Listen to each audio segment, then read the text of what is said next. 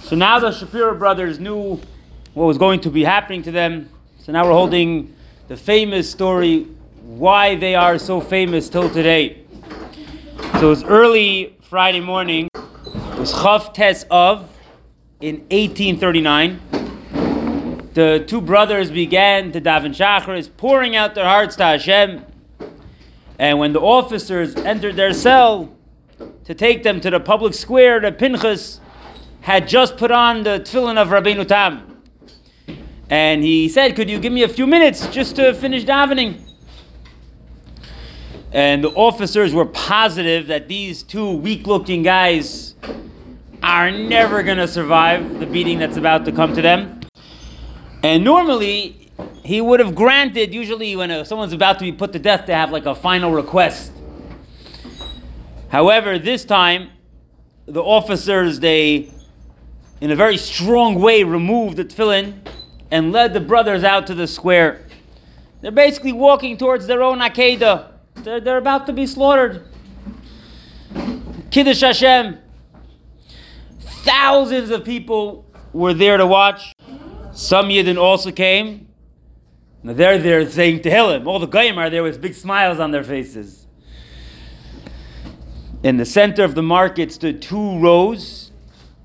Each row had 250 soldiers facing each other. And each soldier was a few steps apart from the next.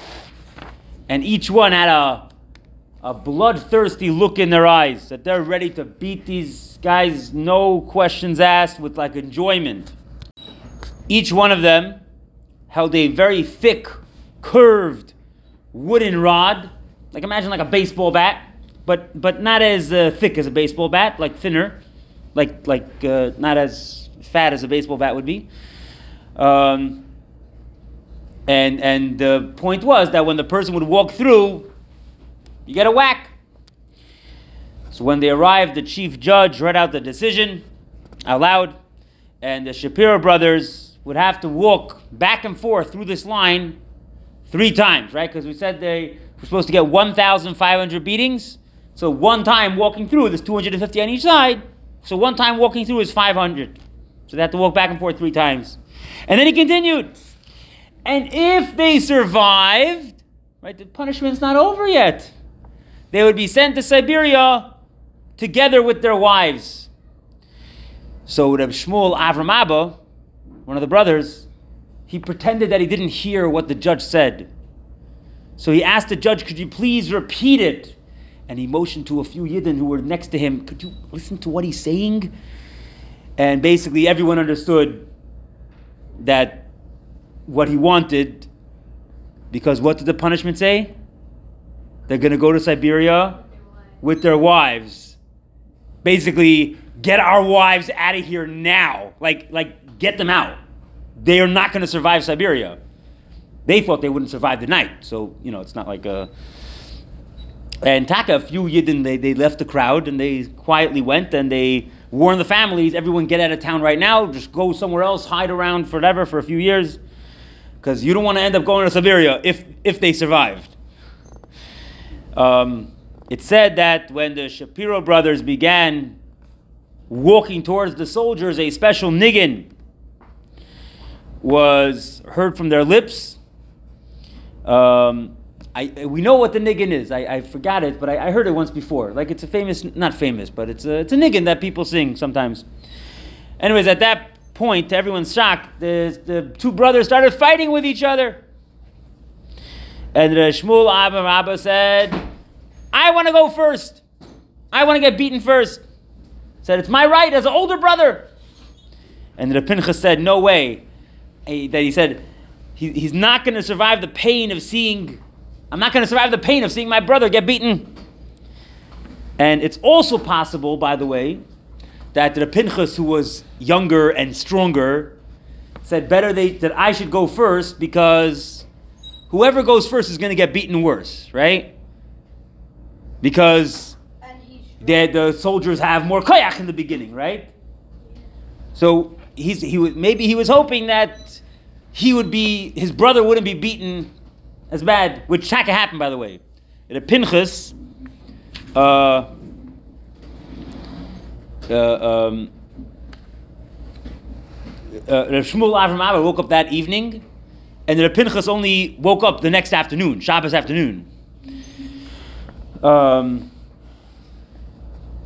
so finally, Reb Shmuel Avram Abba agreed, and he let the Pinchas, the younger brother, go first.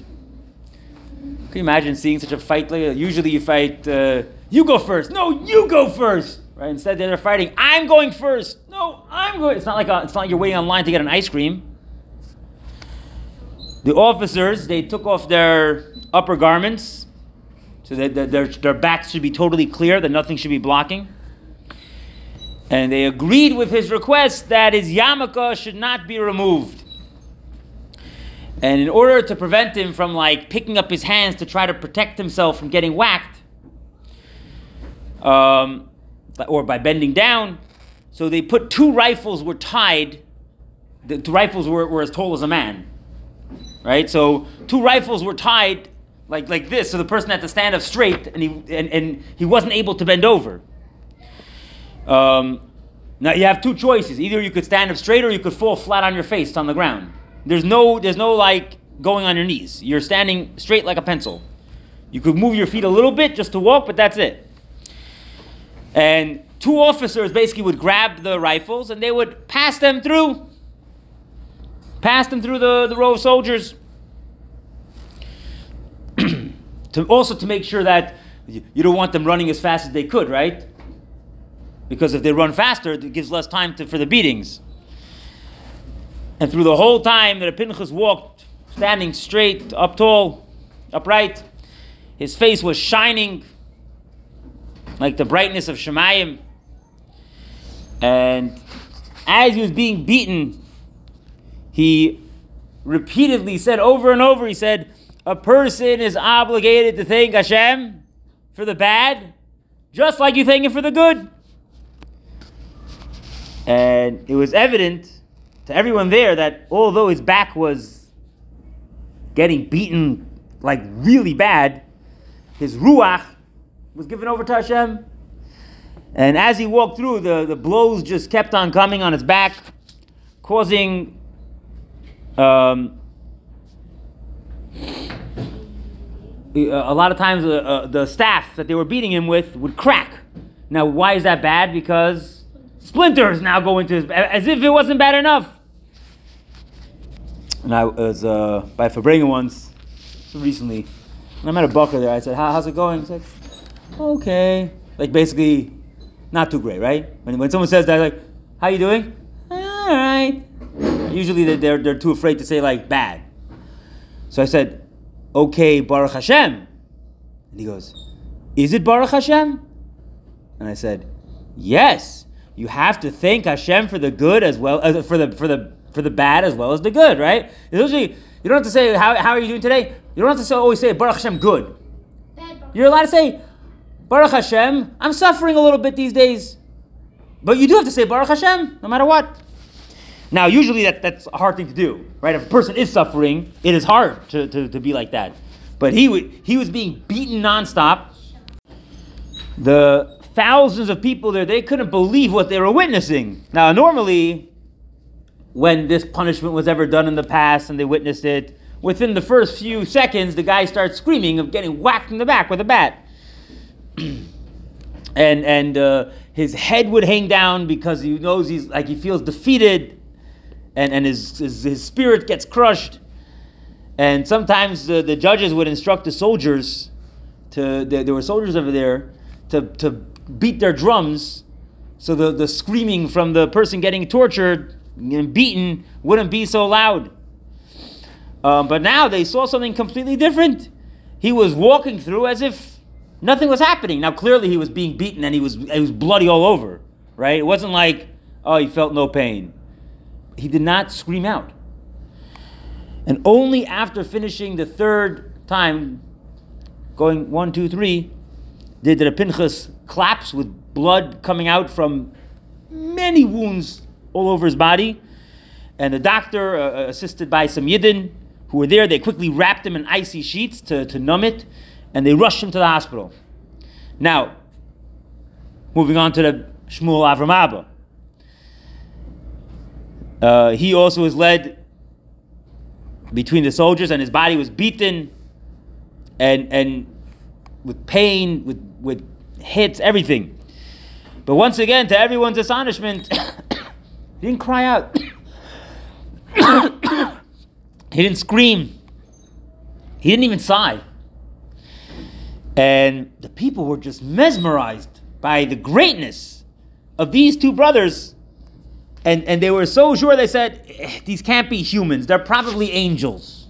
There's no way a normal person could act like this in this way. He said, "Uh, uh, Malachim are by their backs, just cushioning the blows for them. And as he walked,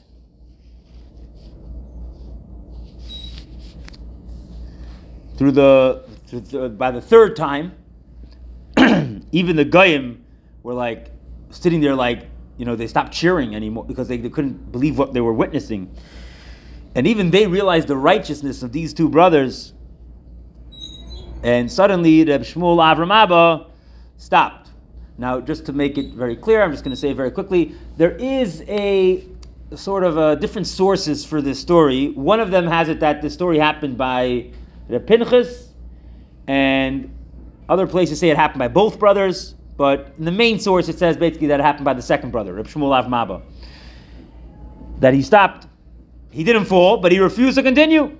And the two soldiers they attempted that were walking with him, they attempted to pull him along, and he refused to move. Now, of course, because he's standing there, the soldiers who are right there with their bats, they keep on beating him. So he got a bunch of extra hits. Um, but the, the prisoner refused to move. He just kept motioning with his head. and the officer in charge, he couldn't believe his eyes.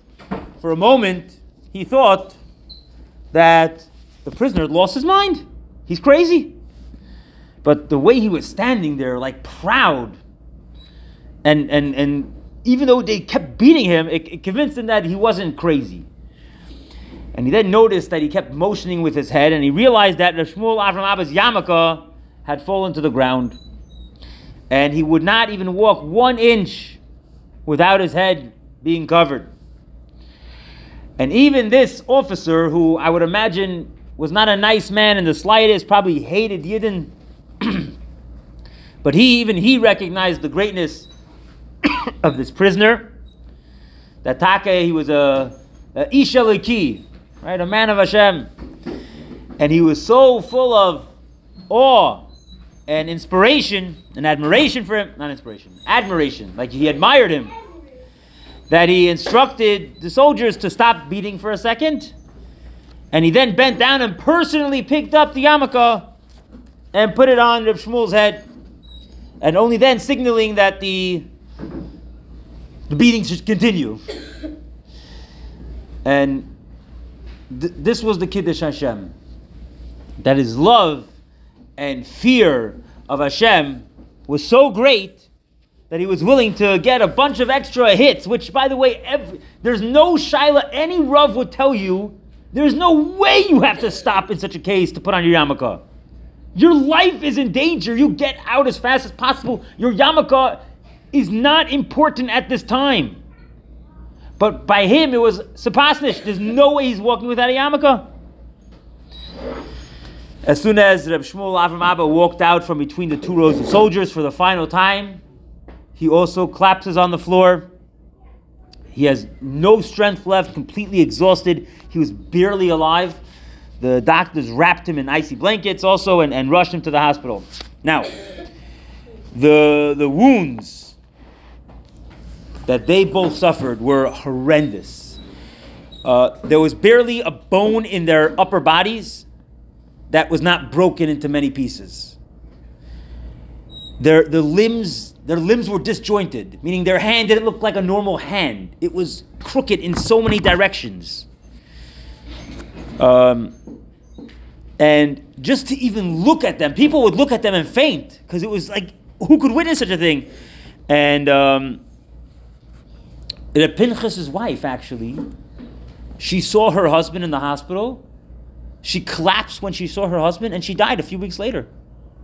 It was, it was the pain of seeing someone like this was so painful. I know my, my wife told me that she has a my, one of my nieces who Baruch Hashem is now married with children.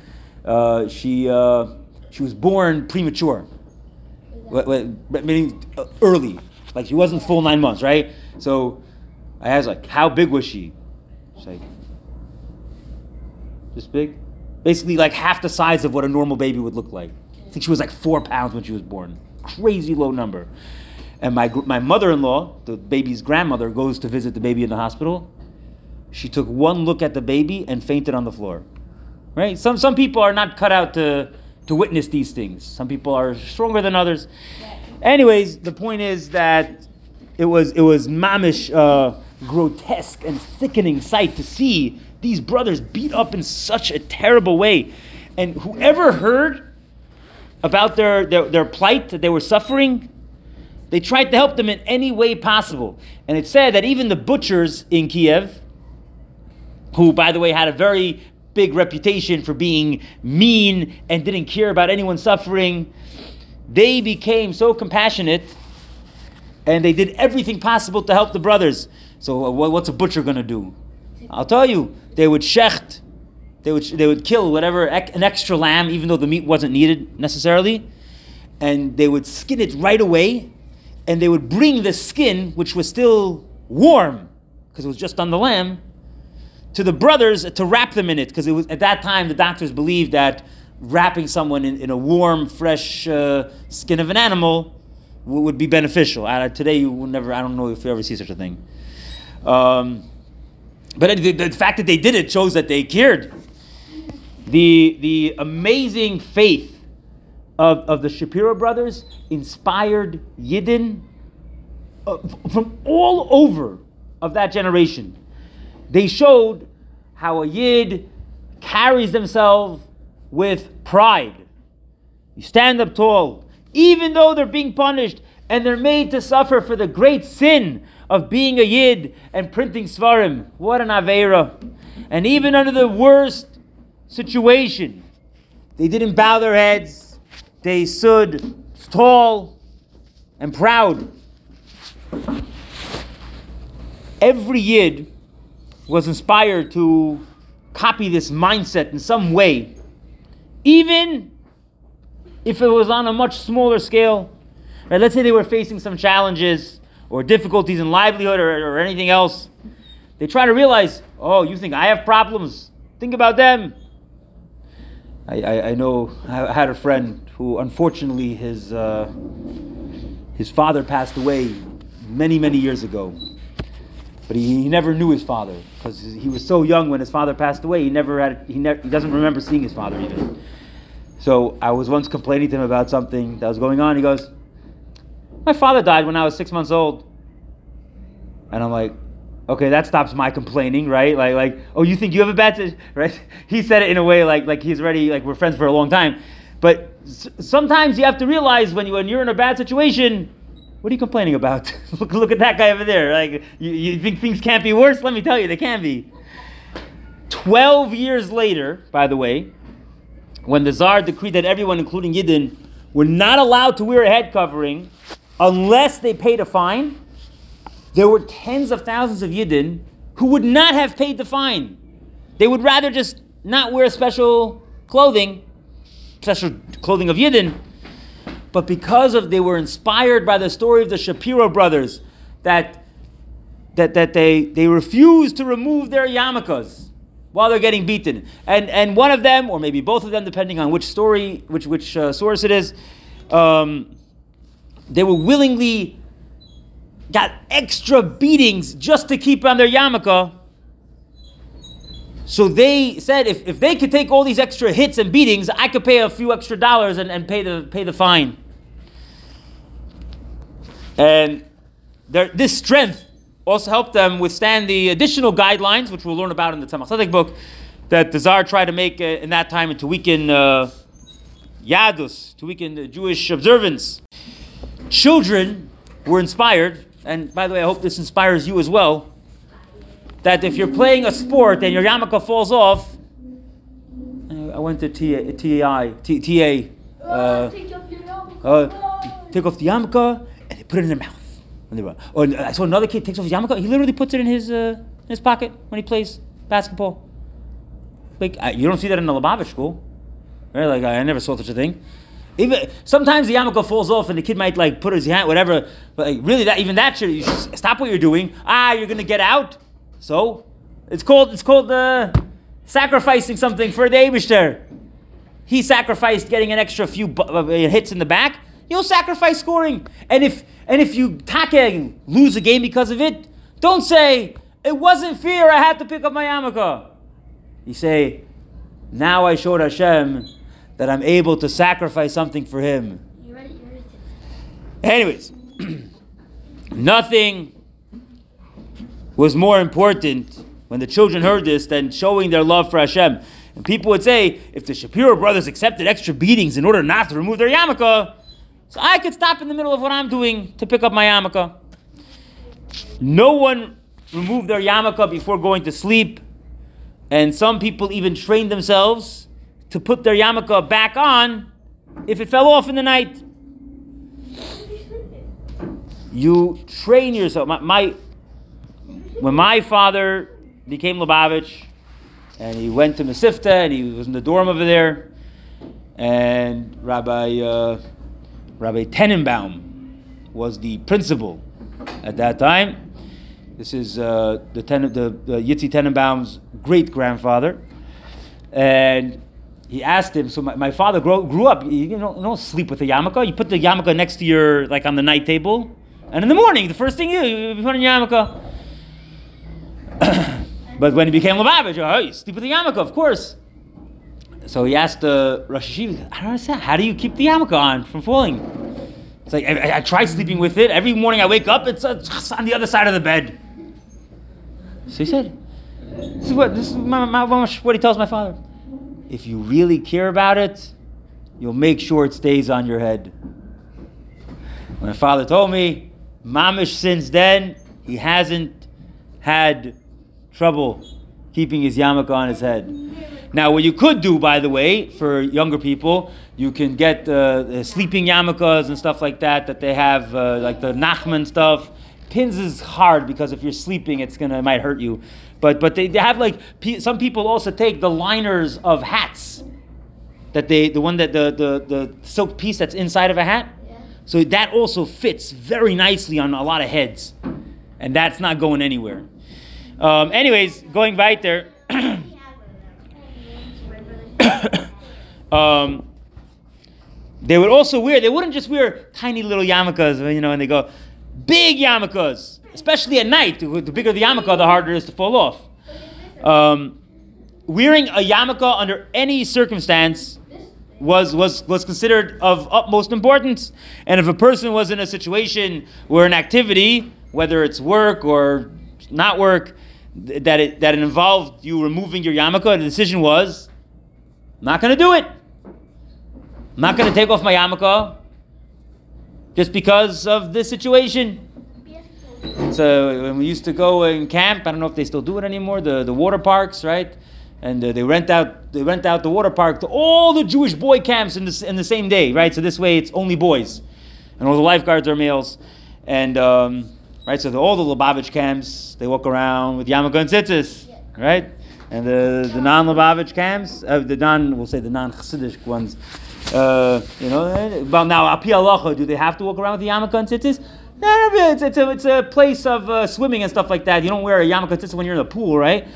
Um, but for us, it was like a, a sense of pride. Like, of course you're going to wear yarmulke and tzitzis, right? And you have to walk around the park, you know, yarmulke tzitzis, yarmulke tzitzis. And uh, yeah, so hopefully this story, next time if you're ever playing or any doing anything and yarmulke happens to fall off, you don't keep playing. You don't put your hand on your head and keep running, and then you go run back and get your yarmulke after. Stop. Pick up the yarmulke and keep going. I was once playing baseball when I was in Morristown, and I was running from first to second, and my yarmulke falls off. And the guy was by. Uh, the guy was by. I was trying to make a, a, a double, basically, because I hit the ball and I passed first, and as I was going a little past first, my yarmulke fell off. Now, if I would have kept running to second, I would have gotten out because the second baseman caught the ball, like he got the ball, and I would have just ran into him. But then I stopped to pick up my yarmulke and I bent down, so he thought I was running back to first base. So he throws the ball to first base. Now the first baseman missed the ball and went flying past him. So after I picked up my yarmulke, I, mean, I ran all the way to second base. Right? Hashgacha pratis. Sometimes that's what happens. And we will continue the story tomorrow because it's not over. There's a whole process of, of how they got better, in, if they got better.